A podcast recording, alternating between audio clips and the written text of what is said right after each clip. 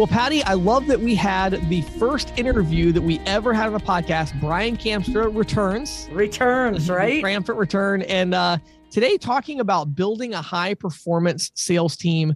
I really don't know anyone else in the industry that has a better track record of building a high performance 1099 sales team than Brian Kamstra um, yeah. now with uh, Payroc after recent acquisition. Um, and so we just talk about the nuts and bolts of that. Hey, if you're looking to build a team, this is the, the episode for you. And, and, and, you know, I think Brian has some really, you know, spot on um, advice for everybody. It's like, you know, look at somebody like Brian who's done it. yeah, and, absolutely. And, and, follow that formula because it's a great formula. Yep. And then James, I loved your questions from the field. Would you want to give everybody a little yeah, sure. Just uh, talking about crypto, uh, answering a question about should we as an industry be afraid of cryptocurrency mm-hmm. acceptance and these trends that are growing? Um, is that going to wipe us out? And so I just kind of talk about how to embrace this change and use it as leverage to grow rather than as something to be afraid of uh, and, and go back on. And then Patty, uh, of course, your one of your favorite topics, your go-tos is fraud. So talk right, about that. Fraud. You know, one of the things I used to joke about, uh, you know, being a payments reporter, you know, payments expert payments fraud is as close as I get to the crime beat. But yes, you know, yeah. uh, this is something I think um, everybody needs to be aware of too. You know, as as we're seeing more and more commerce move online, we're seeing more and more fraudsters move online, and they're getting very sophisticated. Yep. Um, so our episode today is brought to you by Valor Paytech, uh, valorpaytech.com. Right, valorpaytech.com. You can even go to ccsalespro.com slash valor, V A L O R uh, processor agnostic terminals and gateways that support cash discounting. So good stuff. Definitely go check it out. And uh, I don't know about you, Patty, but I'm ready to dive into the interview today. Let's do it. Welcome to the Merchant Sales Podcast. Hey everybody, I'm here today with my good friend Brian Kamstra, who is the Chief Sales Officer at Payroc. How you doing today, Brian? I'm doing great. Doing awesome. great. Awesome. Awesome. So I have to start out by saying that Brian was literally the very first person that we ever interviewed on the Merchant right. Sales podcast. So this is like over two years ago. Now everybody emails and says, "Oh, I want to be on the podcast." Back then, no one was emailing.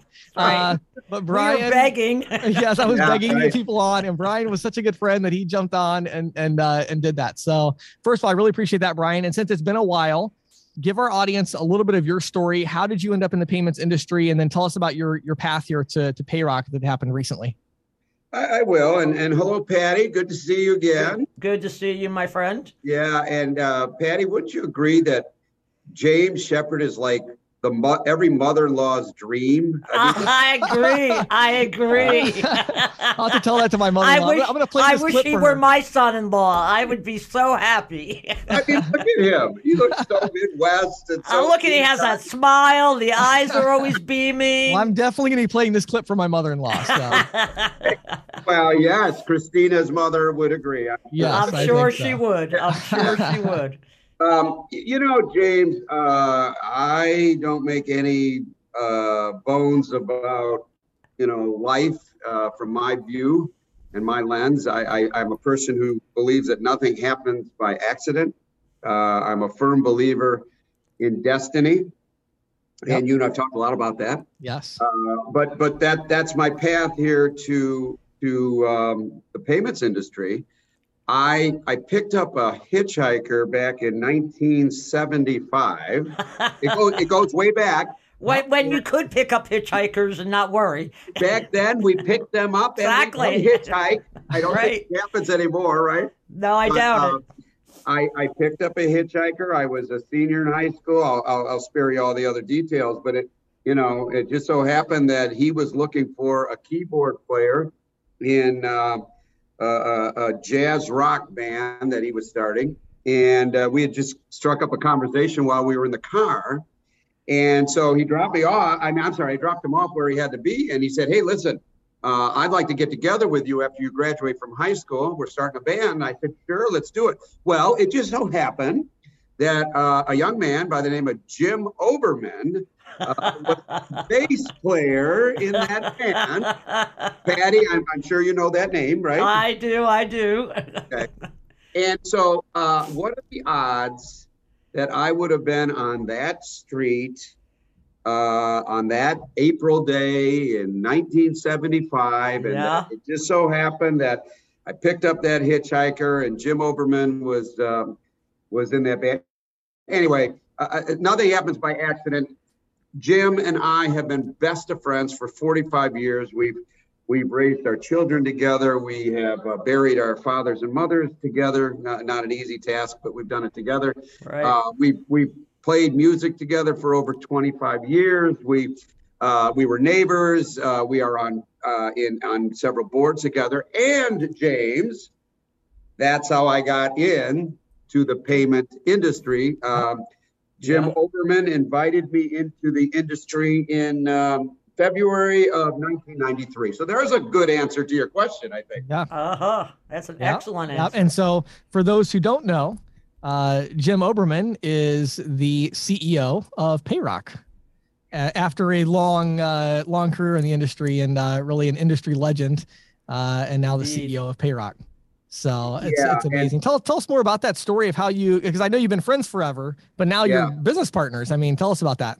You know, uh, and James, you and I have gotten to know each other well, and I've, I've told you bits and pieces of it. Uh, but uh, yeah, Jim uh, worked with uh, NPC. Uh, well, actually, he's the father of the leasing business. right. Some of our viewers, James, uh, have Jim Oberman to thank for funding their leases for uh, you know, for all. The, uh, but anyway, uh, so so he uh, he went to work uh, with after he sold the leasing company. He went to work with um, with and with with with NPC Vantiv, right. right. You know, Worldpay that whole group. did a lot of risk stuff there, and then of course made his way to Retriever Payment Systems, the original one. I'm talking right. the original one back from 1986 mm-hmm. 87. And, and so I, I, always say that that you know in 1999, although I got in the industry in '93 because of Jim, in 1999 I did start with Retriever Payment Systems. Jim was there, and uh, we started working together. Then our paths just kind of went different ways. I'm sorry, Jim went with Retriever first, then he went to uh, Vantiv. Right. And uh, and so then I was a customer of Jim's. He was an executive there. And then Jim started uh, Payroc. He went to work with Payroc, um, uh, working with his boys, with Nick Oberman and Adam and Ryan Halley. It's a great story. Uh, they had actually started the company, but then Jim fulfilled one of his dreams to work with his sons. How about yeah. that? Yeah. And so then we just started a kind of a friendly, uh, not rivalry, just friendly competition. They went one way with Payroc. I was going another way with Retriever Merchant Solutions. And James, um, in in uh, March of 19 uh, March of uh, 2021. Dream came true. Uh, Payroc, of which Jim is CEO, bought my company, Retriever Merchant Solutions, and we are living the dream together. Yeah. Yeah, I love it. The band, it. the band is back together. I'll put it. That's that right. Yeah. the band so, is back in town. That's I right. So, so Brian, our topic today is how to build top performing merchant sales teams, and uh, I definitely have to say I've been to a lot of uh, events in the industry and you know consulted and trained. And I mean, your team that you have built through Retriever now with Payroc is really extraordinary in terms of just the level of you know top the number of top performers you have, the the production levels, and all of that. So you know that's that's established for those who don't know. That's why I asked you to to join today for this topic. So I really want you to go way back though. So okay, you you you start on the payments industry. At some point you decide okay i'm going to start this 1099 sales team. Tell us about that. How did you get started? What are some tips that you would have for people that are like okay i want to start a team? Like what did you do to kind of found this thing and, and get it moving forward? Yeah i i started as a running an office for jim in uh, in uh, 94 1994 uh, i was an independent office but in 1999, James, and you would know this, uh, I had a, I had a nervous breakdown, uh, you know, fetal position and the whole deal. I, I don't mind saying, but uh, so I, I kind of that that's a key, and that's an answer to your question because I I kind of got out of everything. I, there wasn't much I could do. Those of out here listening to me uh, understand depression and anxiety. I, I understand that world, and so you just I couldn't do a whole lot, but but in in uh, the spring of 1999, uh, I, I, I felt like I was to reengage, and so I did start Retriever uh, Merchant Solutions in September of 1999, And now to answer your question, I decided, look, um, I'd rather have a little out of a lot than a lot out of a little. Back then, processors were hmm. taking a lot from sales reps. Patty, you would know a lot of that stuff. Oh, yeah. And, and I just decided, well, you know what? I'm a sales guy. And frankly, I didn't need to have a sales office. I, I could do 20 to 25 apps uh, a month and uh, so I, I, went out there, I started doing applications. I decided that if there were some sales reps that wanted to come along with me, I would pay them most of what I had, again, a little of a lot. And, uh, you know, that paid off because when we sold Retriever Merchant Solutions, uh, we had a little out of about 30,000 merchants. So not a bad deal there. But yeah. Uh, we set it up so that salespeople could just sell. And that's that was that's the long and short of it, James. Back in the early days, that's how we started. Yeah. Yeah, I like it. Well, what about growing? Okay, so you dive into. Let, I just want to dive into the mechanics of growing the team. Okay, so obviously we we all know how competitive this industry is. I mean, and you know, not just in terms of merchants, but in terms of of of uh, getting agents. Um, yeah you know, what do you think agents are looking for today? You know, what are what are some of the options they should or they are or should be considering when when signing up with a with another uh, with you know an upstream partner? Yeah, I mean, i i great question. I mean, I'm not an expert uh, an expert witness for that question, but I certainly have 21 years of experience. Right. So I have my perspective, Patty. Mm-hmm. And and and what do I think agents are looking for? In my experience, they want a home. They want a home. They want mm-hmm. a family. I, I know that that sounds kind of corny, but that's what I wanted. I, I can mm-hmm. say this. I think I can say this on this podcast. James, just edit it out if, it, if it's not. If I shouldn't say it. Uh, the road uh, or the expressway in this uh, of life in the bank card business is strewn with bodies yeah. that have been screwed uh, by processors. Yes. Now, yep. there's a lot of good processors. Don't get me wrong, but there's a lot of companies that have not done well by uh, by sales reps, and uh, so I wanted to create just a, a home, a family. Uh, I, I, wanted to play, uh, create a place where where there's trust, and there really is. I mean, I love it how people, you know, throw you can throw integrity around, but uh, you better live it if you're going to throw it around. Right. And um, and so that that's how that that's that's what I think reps are looking for, Patty, and and that that's what we've done. I'll, I'll just say one last thing about it. I mean, again, it sounds corny, but in 20 years, and I we could talk maybe a little bit more about this as you ask more questions. But in 20 years, uh, I can count on maybe a one and a half hands of sales reps that have left us. Uh, I have incredible, and then, and by the way, when we sold, we had about 150 to 175 uh, active agents. So it worked. I mean, there was a few. Don't get me wrong. There's a few, but uh, and we have a lot of tenured employees, and we always like to say, once again, I'm up, up front. I'm saying sounds a little corny, but we always like to say that we are a place. Uh, Retriever Merchant Solutions was and now Payroc is a place where, and and I'm just going to say it. I'm going to say it like it is. We're a place that we pray together. We're a place that we uh, cry together. We're a place that we uh, bury people together, and we've had to go through things uh, like any family does.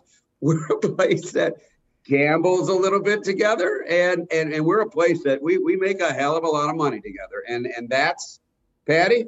I hope that's a, a an okay answer to your question because that's how that's my perspective on what reps are looking for, and that's what we have uh, made available. Well, that's that's actually that's a great answer, and it almost kind of an- I had a sort of a follow up question I was going to ask that you kind of almost answered, but I'm going to just sort of twist it around a little bit, and All that right. is, you know, a lot of you know ISOs are out there and they're signing up agents, and you know they end up spinning their wheels. The agents really aren't doing anything, right?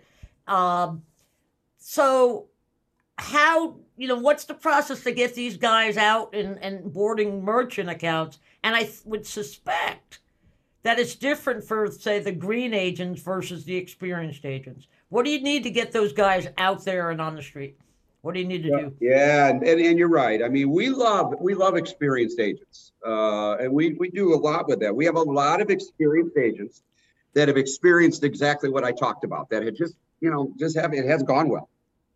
So we do have a lot that have come our way that, that want a home. They, they want a place that they can trust that the residuals are going to be paid for. But I, I like the green, what you're calling the green agents. Um, so let me start by saying uh, uh, we're not a fit for everybody. Mm-hmm. And so I start with that. Either I'm interviewing or one of our recruiters. Uh, eventually, it'll it'll get to me to sign off on it. But so I will say to people, look, here's the good news. Uh, if we don't, if you don't come to work for us, we're not going to go broke. But guess what? You have a lot of options. So this is a good conversation to have. Let's see if it's a fit. Mm-hmm. So that's the first thing that I try to do. Right. And uh, and if there's a fit, we kind of know what what works and what doesn't. You know, yeah. How do we get them going? Well, you've got to orientate. We have an incredible sales uh, training program. Uh, uh, James, you mentioned Rich Rich Norton. Yeah. And I think he's been on your show, right? Yes. Uh, on the podcast. Several times. Yep. Yep. He, he's like the eighth wonder in the world. I mean, he's amazing. Yes. But he's got an incredible uh, training process that he has his newer reps go through. So you know we do that, and then and then Patty, uh, our secret sauce is we train them, and then we have uh, what was called an RM model. It's a relationship manager model. Mm-hmm. We have relationship managers that are basically personal assistants to our reps. I want our reps to do nothing but sell. I don't want them to worry about anything else. Mm-hmm. And so we have personal assistants that that take the uh, the applications from cradle to grave, if you will, you know, mm-hmm. start to finish. Yeah, sure. and they make sure that those those uh, merchants are boarded properly. We have an incredible boarding tool. We have a sales portal that the the merchant the the reps can go through. We have a great residual system, uh, and we have incredible group leaders. And this is the key: we don't just take them in and throw them out to the wolves. Mm-hmm. We take them in, we usually place them with a group leader who is a 1099 group leader, by the way, somebody who's got skin in the game. And they get a lot of training. We put them in a car within a week, usually. And I, that's the key. You can't Patty and James, you guys know this. I think a lot of people make the mistake of trying to train green uh, new sales agents uh, over the phone or Zoom or this or online or online. It doesn't work. It's a part of the process. Right. But you got to get them in the car and and show them uh, how it's done, and then hold their hands through the ups and the downs and and and the highs and the lows. Yeah, I, I love it. I love yeah, it. So one of the things I want to follow up on here, Brian. So you know, you gave a lot of context there for kind of that new, the green agent, and we and we've talked about this many times in the podcast that you know this idea that you know, hey, let's recruit 50 green agents let's give them a webinar and see what happens. You know, well, yeah, we, right. I can tell you what's going to happen, not much, versus you know screening heavily, getting them out in the field. So I get all of that. So let's let's talk about the experienced reps. So there's a lot of reps listening right now who are you know four to six a month, you know, in in that range, right? And you know, for a lot of reasons that we both understand, but you know, they're at four to six. Um, two questions, I guess. Number one, what would you tell that rep? You know, how do you help reps like that get to the 10 or 15 to 20, you know, right. that that range? And what would you tell the the sales leaders? You know, what should they be doing, which kind of goes along with this to get these reps up? So give us your thoughts on that. Well, I, I'm I'm uh, I'm I'm smiling when you started saying what would I tell somebody who's doing four to six a month. First of all, I would say thank you for being here uh, because James, uh, and Pat, I, I, again, I got to go to Patty on this one. Patty, uh, you, we used to live in the day when we had a sales rep that was doing, you know, 15 to 20 deals a month. That was that was common. Then we went mm-hmm. to a to a time, a period when if you had a sales rep doing 10 deals a month, you had a you good sales. Happy. Yep. Oh, yep. Oh, no, you know what? Uh, if somebody's doing three, four, five deals a month, I'm saying thank you. Thank you for being here. Uh, we're glad that you're here. Uh, but but but I do tell them, look, you got to get you. Let, us try to get you up to ten. So I'm smiling because the first thing I would say is Goya, get off your and I won't say the A word. and, and and because here's the deal, I would say to these folks, look, um, there has never been, and I say this to both, to experienced and to um, green agents, new agents, we'll call them. There has never been a better time to sell bankcard than right now. Mm-hmm. Uh, yeah. Both of you were around in the EMV uh, mm-hmm. time. That was great. But uh, this is this this whole uh, cash discount. Uh, we, we we won't say whether it's uh, compliant or non-compliant. We're not going down that road, of course. But this whole cash discount um, surcharge era is yeah. phenomenal. So what I'm saying to these folks, first of all, yes, Goya. I'm saying now is not the time to take long vacations. Now is not the time to take naps. Mm-hmm. There's you you have a two to three year window here where you need to work as hard as you can and you because one cash discount deal is like four the old fashioned way as far right. as profitability goes. Right. And and then the other thing that I do, you guys, is it's not just Goya. I mean that's that's kind of cold and and you know sterile, if you will. True. But no, we, we we have a lot of uh, sales incentives at pay at Payroc. Uh, for a lot of the uh, experienced reps uh, listening to us today, boy, I'd like to hear from you because we have incredible bonus programs. Uh, we have uh, incredible rewards trips. we have a call center that sets leads. We have a lot of tools that will assist. It's not just Goya we have a lot of tools that will assist them in their endeavor uh, to to to to going from four, five to ten. Love it, love it. Hey, one one thing I just got to kind of insert here and follow up on. So I, I did a segment um, several weeks back down on the podcast, Brian, and I was talking about my concern that in the industry as a whole, a lot of these agents and ISOs are aligning themselves with kind of upstream partners like I won't name names, but the biggest shops out there that right are publicly against cash discounting. They're publicly opposed. They kind of want to turn a blind eye. Um, just can you take 30 seconds and because for our audience that doesn't realize, I mean, Payroc is one of the largest. What do you call it? Is it an acquirer? I don't even know what the right name is. A full service yeah, provider, the whole, whole deal.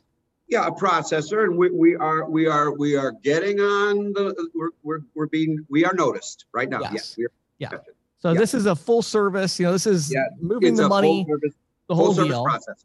Yes. And and you know, can you take 30 seconds? I know you have kind of the consumer choice in that. Can you take 30 seconds and just what's the stance of Payroc uh, as the large kind of upstream partner? What is your stance on cash discounting and and these things? Well, uh, our, our stance is that you know you have to you have you have to follow the laws you know as we interpret them. Sure. And uh, uh, I, I I feel as though our cash discount product, we have a surcharge. We have a pure surcharge uh, right. product. Right. And we have a cash discount product. And uh, the way we have put it out there, I believe, is incredibly safe uh, in regards to what a lot of the bigger processors are thinking. And Visa and MasterCard, our friends over there. And I think uh, we have put some bells and whistles in that, that, that, that it's a long term play. I'm not in it for the short term, you yeah. know. Right. But we have a, I, I you know, I, I, I'm not a, a, lawyer, obviously, and I certainly shouldn't don't want to comment a whole lot on some of that stuff. But I, understand. I will say this, and you know, uh, you know, James, you and I know each other well. Our consumer choice cash discount product, I think, checks all the boxes. Let, let me put it to you that way. Of anybody looking for cash discount, and we'll leave out whether it's compliant or non-compliant. It checks all the boxes. Yeah, yeah, that's that's a great answer uh, you know, uh, it's interesting to me, and, and we're actually going to do some follow up podcasts uh, with James Derby from Payroc as well, talking about yeah. actual Payroc compliance and the dual right. pricing. But I will say, of the cash discount programs out there, pretty cool actually, the consumer choice with the dual pricing model. So if you yes. haven't if you haven't checked it out, I would really encourage you to, to do that. So we'll we'll move on. You. But yeah, I just wanted to throw that out there because I, I do think it's pretty. I was really I was impressed actually when I went uh, out to your annual event this yep. uh, you know and saw that. So that was pretty cool. Okay, so last question here, last major question. Um, top agents. So 10, 15, 20 a month, right? Now, these agents are, you know, uh, known to be a little bit of a pain in the neck sometimes, a little high maintenance. I know because I was one. I know you were one. so we're we're kind of a high maintenance breed. Um, how do you keep them engaged? Like, how do you keep them doing these high numbers? You know, what's what's the what's the secret to kind of keeping these top agents happy and motivated and, and feeling like they're part of something? Well, yeah. Uh, I mean, I again, I have a perspective, but hey, I got to go back again. Patty, James just slipped it in. He was, and we, he was a guest of ours at our at our annual sales convention. Uh huh. Patty, he's like he's like royalty over there. I know, I know. he, he, it's like he walks on water. Anyway, sorry. I have people come up to me and like, you know James can i can i shake your hand? Yeah i tell people i'm very famous to a very small number of people. Oh no. But anyway you're being modest but thank you. James my people they they love you and i need you to know that. You know that. Thank you. Thank you. Uh, okay you so you, you mentioned high high maintenance sales reps. Now i'm looking at myself and I don't know if you can see this, but if I just kind of lean over a little bit and show you this right here, uh-huh. you, you, follow me? The bald spot. Yes, I see that. oh. That's from the top sales, agents. Sales reps are fun. They're fun people. They are certainly high maintenance, but it's the it's the life we live. It's the life we've yeah. chosen, and I love it. I I'd, I'd go to war with these guys, uh, and I I can deal with the fact uh, that they're high maintenance because you know why they are they're heroes I like to say to sales agents that are that are that I, I'm I'm talking to. I'll, I'll turn to them. I'll say, you you realize who you guys are. You, you know what, Patty? You you'd agree, James? These folks get up every morning, and and they get out to the field of battle, and they get told no, and they get kicked out of places, and they they get all the stuff, and they got all the family issues that we all have, but they keep, keep on, on, going, doing it, and they yes. they get up uh, I love, I love the, if you don't mind, James, the Bible is phenomenal. Uh, whether it's the book that you live by or the book that you just are seeking advice by. The Bible says the righteous man, uh, we're talking a righteous man, that means a good guy, falls 70 times. What, James? Could you answer the? And rises up again. Thank you. Very good. He, he, he falls. I'm, I'm preaching right now. He falls 70 times, but he gets up. Okay, that's the Bible. All right, that's that's for another time and another place. But we're looking at sales reps that fall, that get the crap kicked out of them, yep. but they get up. So so you know that's one thing I think. You know, giving them a reason to work and a and and and uh, you know just just sharing with them how much I appreciate them. That's one thing. That's that's one way to. I don't want to think get a lot out of them. I think they just need to know that you understand. The other thing that I and this is perspective. Once again, you can't you can't force people to go out to work. Uh, you can't force people to, uh, to, to, to, to want to uh, excel and, and, and, you know, you hit your goals and then you go home or do you keep on going? You can't force them to keep on going. Right. But I'll just leave, I'll, I'll answer the question this way. I, uh, my perspective, and this is what I preach, this is what I share, is look, you're not in this for just yourself. You are in this for your children and your grandchildren. Mm-hmm. And we are in a business that's building wealth like not many other businesses. And so I say to them, look, if, if, if, getting out of bed every day and, and not taking long vacations and working as hard as you can, if you can't do it for a for your children and your children's children or your wife or your significant other or your church or your your other organizations, whatever it is, if you can't do it for that, I don't know how, how else I can incent you to do it. Yeah. Right. so I, I, talk a lot about legacy. That's the reason. Mm-hmm, mm-hmm. Yeah. Yeah. Cause you, you have to have that. And like we talked about Rich Norton, one of my favorite words that he uses is residualitis you know okay. where, yes, where the agents you know yeah. they the top agent they get to well you know everybody has a different number. I'm always amazed. You know, i'll talk to some agents they're making 8000 a month in residual and that's it. Like they they've they never want to work again you know? And then other agents it's like you know they have to hit 50000 a month. And so everybody has kind of their number you know i'm just curious you know brian any kind of final tips about you know to the sales leader that's you know I talk to them all the time in our industry. You know they've got you know their their seven best producers from the last ten years. None of them are selling anymore. They're all residualitis, and and then I talk to a lot of these agents, and quite frankly, they're miserable. They're not doing yep. anything. And you know what? Any final tips for the for the sales leader? You know how do you how do you motivate these these people to like, hey, let's wake up, like let's go. You know what do you Get do? Back out on the field, yeah. Well, you know, again, my smart aleck remark. Uh, is well, keep them broke. yeah. uh, encourage them to encourage them to go buy that that third house, right? Buy that new house. Buy, you know. but uh, no, I, I mean, yeah, I mean that's one thing. I mean, uh, we we because of this business, we're blessed that we can buy things and do things. And and let's face it, that's the best motivator is when you need more money. I will say this too, by the way. Uh, once again, uh, uh, we're talking 150 out of 100. 100 no, that's incorrect. Out of, in in uh, Orlando, James, of which you were a guest this last time, there were 100 of our top sales agents. 70 of those in the room, 70% are making over $200,000 a year in that room. So that's pretty that's incredible. Amazing. Yeah. I, I say this uh, uh, to, to keep them from residualitis. I say, look, I go back to the window of time.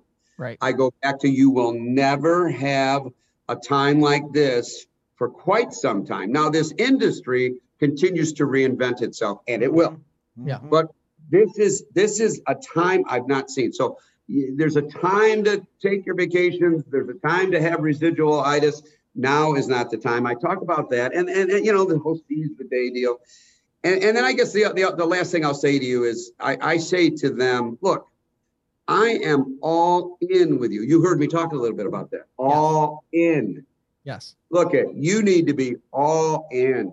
Eh, you know, it, it's it's not the time to go to the couch or to it's right. we need to be all in, build legacy, stay on that field there'll be a time and a place down the road where, where you can uh, kind of enjoy uh, your residuals and uh, maybe take some some time off.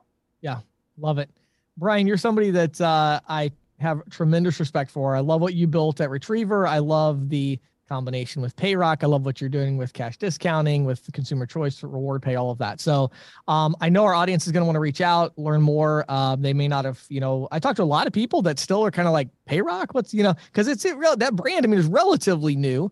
Um, it's been, you know, the companies that make it up have been around for long time but of course that that brand's a little bit newer so um, where should they go to reach out to you if they want to learn more about uh, Payroc and, and the sales team that you're building there yeah, and by the way, I, am going to say that this is, you know, anybody could be on your podcast, James, and say the same thing that I'm saying it. But I say it with 20 years of conviction and with with uh, 45 years of uh, relational experience and uh, uh time spent with Jim Oberman and all the folks that I know at Payroc. I, I believe that Payroc is the greatest uh, sales organization there is, and I think we're kind of the last safe place for uh, the independent, the smaller independent sales rep uh, smaller smaller groups, and, and, that's number one. Number two, and thank you for what you, those kind words, James. Right back at you, Patty.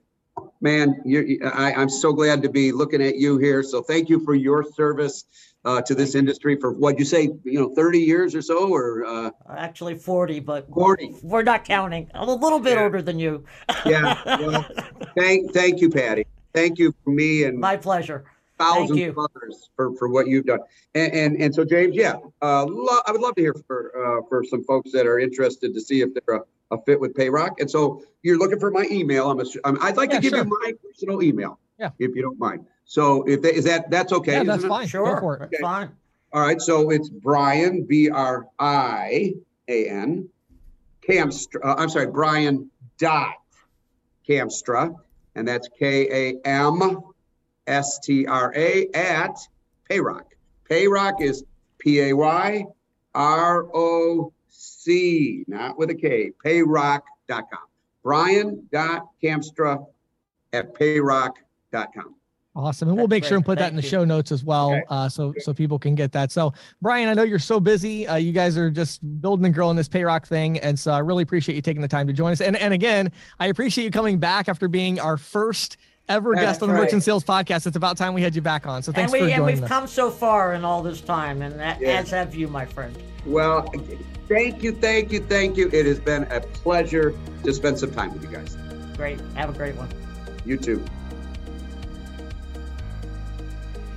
So, Patty, this episode, of course, brought to you by Valor, Valor Paytech. Paytech. Um, today, we're talking about feature rich with flexibility. And uh, yeah. I love yeah. this because when you when you're talking about a virtual terminal, a gateway, uh, you know, different types of uh, hardware, you know, different mm-hmm. terminal options, smart terminals, you know, standalone terminals, um, you know, it can seem overwhelming. And yeah. I think one of the key things is that Valor ties this all together with features that can right. do pretty much. And again, you know, for for our audience, Patty, it's like, what features does it offer? Well, it offers the features you would expect it to offer. It right. just does it in a seamless way with flexibility so that you can structure it however you want. Well, that's and that's what I like the flexibility to be able to structure it like you look. however, however works for you, right? right? I mean, there's no cookie cutter approach to merchant services. And I think Valor Paytech is one of the few companies that acknowledges that and creates this uh, opportunity yeah. for, you know, developing your own set of your own feature set to sell to your merchants. Love it. So if you haven't uh, been to our website lately, go to ccsalespro.com slash valor. That's ccsalespro.com slash V-A-L-O-R.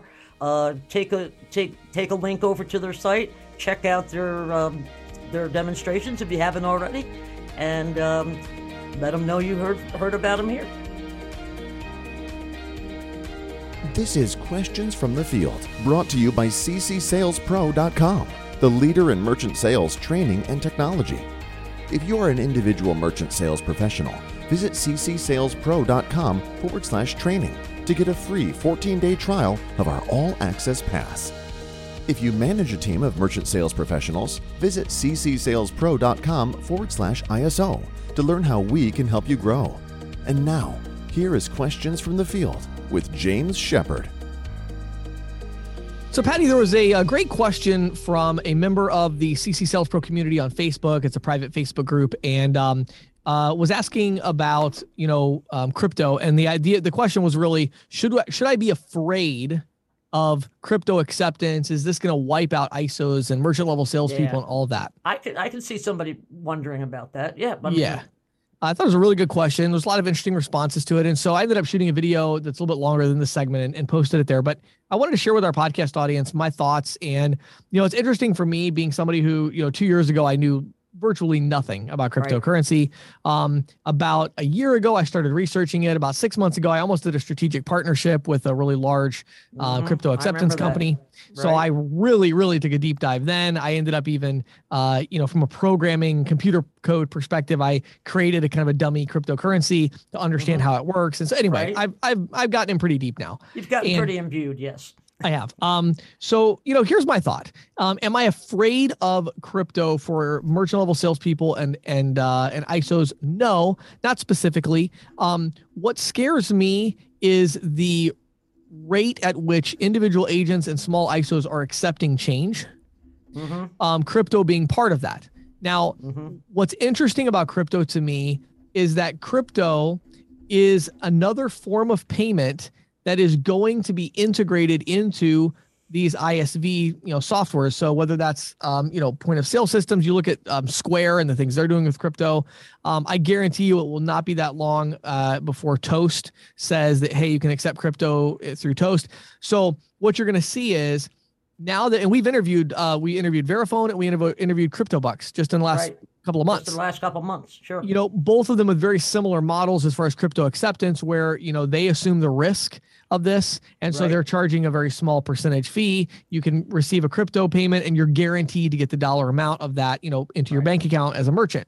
Well, what's going to happen further with this is now as these companies and many others are developing APIs for crypto acceptance and all of that.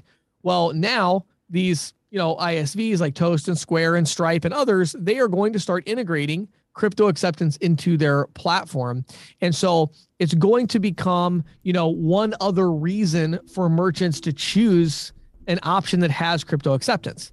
Um, now, what I would personally love to see, and I I am almost sure I won't see it, but I would love to see it, is I would love to see the ISOs and agents actually get out ahead of this and for us to kind of lead the way because – what I think a lot of people misunderstand with this crypto um, community is that the thing that they actually want, in other words, the crypto community as a whole, I'm talking about investors, I'm talking about cryptocurrencies, uh, you know, themselves, you know, the, the teams that run those. And, you know, what they want more than anything else is broad acceptance right. of cryptocurrency at small merchant locations across the right. country.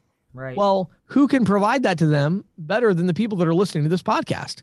Right. And there you know and so but the problem is if we're too short-sighted um, we're going to say well we should just hold off on that and not not really think about that and not worry about that and mm-hmm. i think that's an okay strategy for the next 12 months i really do i don't think we're going to see it being a huge issue but i think 24 months from now i think merchants are going to look at it similar to the way that they look at apple pay right now yeah, i agree yeah and it's going to be kind of like well yeah, that's a you know that's not like 40% of the transactions, but it's a big enough chunk that you do need to be able to accept Apple Pay. I mean, if you're a merchant today you know, there's a pressure to where if you didn't accept Apple Pay or Google Wallet, contactless payments in general, that would be a problem. And you'd kind of be like very aware that you're behind the times with payment right. processing and you need to accept it.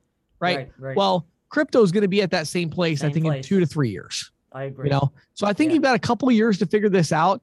But what I would start doing as an industry is let's start putting some pressure on the processor agnostic point of sale solutions that we all love and use, and even the ones that are processor specific. You know, whatever mm-hmm. technology you're selling, you know, let's think about and start talking to them and putting pressure on them of, hey, which crypto acceptance platform are you going to integrate with?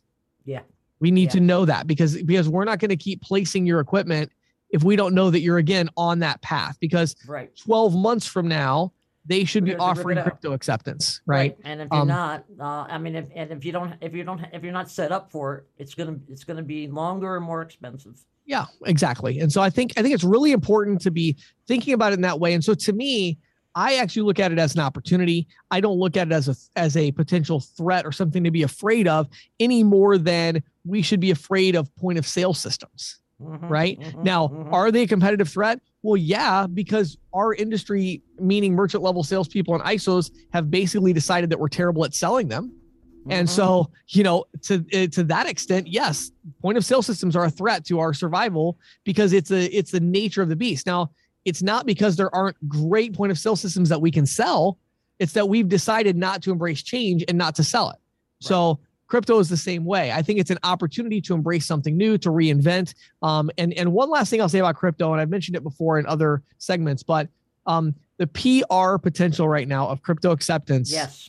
is so big. You know, mm-hmm. you could get your merchants into the local newspaper with an article. Yes because they accept crypto, cryptocurrency. You yourself, you're you're like, oh, I'm an individual agent. You know, I'm out knocking on doors. Well, would you like to have a, a really nice article on the front page of your local newspaper? Yeah, I could see. I mean, you know, you know? I live here in Frederick. I bet you. I mean, that that especially because the local newspapers are dying for local news to report. Yeah, they are. And if you if you send a press release out and, and you say, "Oh, I don't know how to write a press release," it's it's easy. You know, go. You know what? If you don't know how to call me, I'll, yeah, I'll there you go. You this is this is the thing Patty could do. Patty could write one for you. Absolutely. Yeah. Um, Takes me five minutes, not five minutes, but I can do it pretty quick. Yeah, and so work with Patty on it. Get a press release out to your local paper saying, "Hey, I, I I'm you know launching a new part to my business where I'm helping business owners accept cryptocurrency they're mm-hmm. going to come interview you. And of course, yes. you're going to talk about how you do other forms of payment and how of you course. do point of sale and everything else. And now you've got a great story in, in the paper. So, and um, free PR. Free PR, free PR for the merchant. So I think, you know, again, accepting cryptocurrency um, is one of those things where if you embrace it, it'll be a positive. If you right. don't embrace it, it will be a negative for you. Um, and again, my my Patty, you, I'm curious to get your thoughts on this. Actually, you know, maybe you have a different timeline. In my mind, I'm thinking you have about 12 months before you really, you know, I think if you're not a, a, have the ability to accept crypto in 12 months, I think you're going to be behind a little bit. And I think in 24 to 36 months is when merchants are going to start to feel that pressure. That I agree. Right? If you're, I, I agree. If you're not in on it by 24 months, I think probably 24 months is closer to it. Yeah. The, the train has left the station. Yeah, I think so you know, too. I think that I mean I've already seen. I, it astounds me living here in the middle of nowhere, Maryland. Right, right. How many merchants I've seen that accept crypto. Yep, yep. And they're well, tiny little merchants. Yeah, you know it's a good point too. Geography plays into this. If you're in yep. Manhattan, you're probably right now you need to be on this. On right? this now, right? If you're in San the middle Francisco, of nowhere, you might have 24 months. You know, right? But being like you and Altoona or me and Frederick, right. you got a little bit more time, but. Yeah you still need to be on it. I mean, I remember a few years ago, James, when we were first starting out on our podcast. Yeah. And you you had a you had a question from the field, I think it was, where you said, um, you, your advice was, walk into a merchant, even and and ask them if they accept Apple Pay. Right. And if they don't, sell them a, on that. You know, yep. on that. Well, I think the same thing could be said for this. You know, maybe yep. not today, but I'd say in six yeah. months to a year you should be going in, into every one of your merchants. And if they're not selling crypto, you need to be selling them on it. Yeah, absolutely. Just ask them, hey, do you, do you accept, if I want to pay with Bitcoin, can you do that? And they say yeah. no. It's like, well, why not? You know, and right. they, well, and then you can explain it. So yeah, I love it. Good, good deal there. So, yeah. Well, everybody, there you go. There's my thoughts on crypto. I hope everybody has a fantastic week out there and uh, go close some deals and get some free PR with crypto acceptance. This is the Insider's Report with Patty Murphy, brought to you by The Green Sheet. For nearly 40 years, The Green Sheet has been the go to source for news, analysis, and educational tools that empower and connect payments professionals. If you're not reading The Green Sheet already, check it out on the web today at www.greensheet.com. Well, James, you know, we've talked a lot about uh, seeing, you know, all the shopping activity that's moved online, you know, especially since the pandemic was declared. Gosh, I can't believe it's been two years now, but yeah, isn't that we're crazy? Still, we're still living it, you know? Yeah. Um, but I think, you know, I was looking, something came across my desk the other day that kind of reminded me uh, that as people go online, so do fraudsters. Right, right. Right. So, you know, I, I, according to a new report out of um, SIFT, which is one of the a handful of online fraud prevention companies out there, uh, cyber crooks are leverage, leveraging sophisticated, automated, and distributed strategies across different merchants and verticals simultaneously, hmm. committing account, account takeover, financial fraud, and multi-tiered schemes. Um, as SIFT puts it, quote, at inhuman speed and scale, close quote. Mm. Um, attempted payment frauds detected by SIFT last year jumped 23% over 2020. Mm. Um, the hardest hit sector was fin- fintech, with a whopping 121% jump in fraud attempts. Wow. Attempts against marketplaces were up 24%, and travel and hospitality fraud attacks were up 34%. Now, many of the fraud attempts I thought was, you know, and again, this kind of goes along with how consumer activity, where consumer activity goes, so go the fraudsters. Yep. And, you know, so not surprisingly, alternative payment methods and service providers were among the hard hit. Digital wallets saw a 200% year over year increase in mm. fraud attempts. Wow. Buy now, pay later was up 54% and crypto exchanges, one of our favorite topics. Right. I'm going to be talking about here in a minute. So, yep. Yep. Up 140%. Wow. Payment services providers, you know, like the, the, you know, the, the networks that, you know, um, right. That, uh, 169%. Mm. Now, SIFT's data is drawn from its global network, which it says is 34,000 client websites and apps.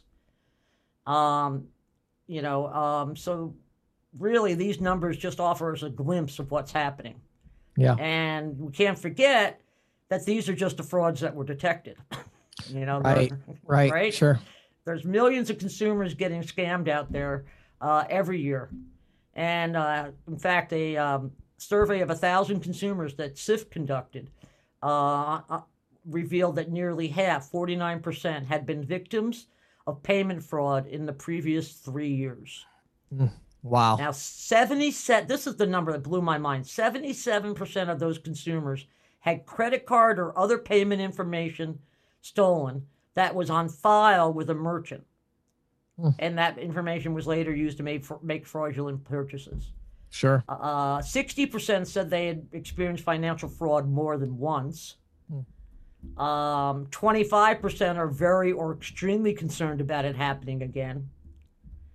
And another stat that really stuck out for me only 21% of victims said they were notified by the merchant, were not no- notified by the merchant, rather, mm. uh, but instead found out, you know, on their own or from the card issuer. Yeah. You know, and this tells me that online merchants, you know, they need to be a lot doing more to detect and mitigate fraud. Uh, fraud fueled merchant abandonment is high. Three out of four consumers said they would permanently stop shopping with someone if they had been compromised by fraud because of that merchant. Mm. Then there are, you know, the chargeback of related fees. And of course, if fraud gets out of control, merchants can get kicked off the network. So, yeah, you know, it's sure. just really worthwhile looking, you know, keeping keeping in mind that despite all the advances we're making, um, the fraudsters are making advances too. Yeah, it's a really good information. I think people have to be on the lookout. And I think for those that are selling more card not present now, you know, they have to think about how this happens. And there's there are a lot of interesting, like I was thinking about even like some of um, you know, NMI and Paytrace and these other gateways where mm-hmm. they really have so many different settings that can be used. Uh, you know, our sponsor, Valor Paytech, actually has a ton of these um, kind of risk settings that you can you know tweak um, to you know right. flag potential fraud transactions. So I think right. there's there's good technology, but I think technology it's really at this exists. point the, the merchants just aren't really using it. The smaller merchants. And, and, and, and I think that's sad because, you know, I remember one time I was visiting a friend who has a, a small shop up, up in New York where I grew up. And I said, um, you know, aren't you con- are you concerned about card fraud? And she's like, oh no, they they don't bother little merchants. I'm like, yes, they do. Yeah, that's the only ones they. That's really the main ones they want to bother because it's easier. They know that it's the little merchants easier. aren't watching out for it. Yeah. So. So yeah. wow, very interesting stuff, Patty. Yeah. Thanks, James. Thank you for listening to the Merchant Sales Podcast. Whether you are an industry veteran, processing executive, or just trying to learn about the payment space, we appreciate your time. The Merchant Sales Podcast is a joint production of Greensheet.com and CCSalesPro.com, and we hope you will tune in next week for more information and tips on building your merchant services business.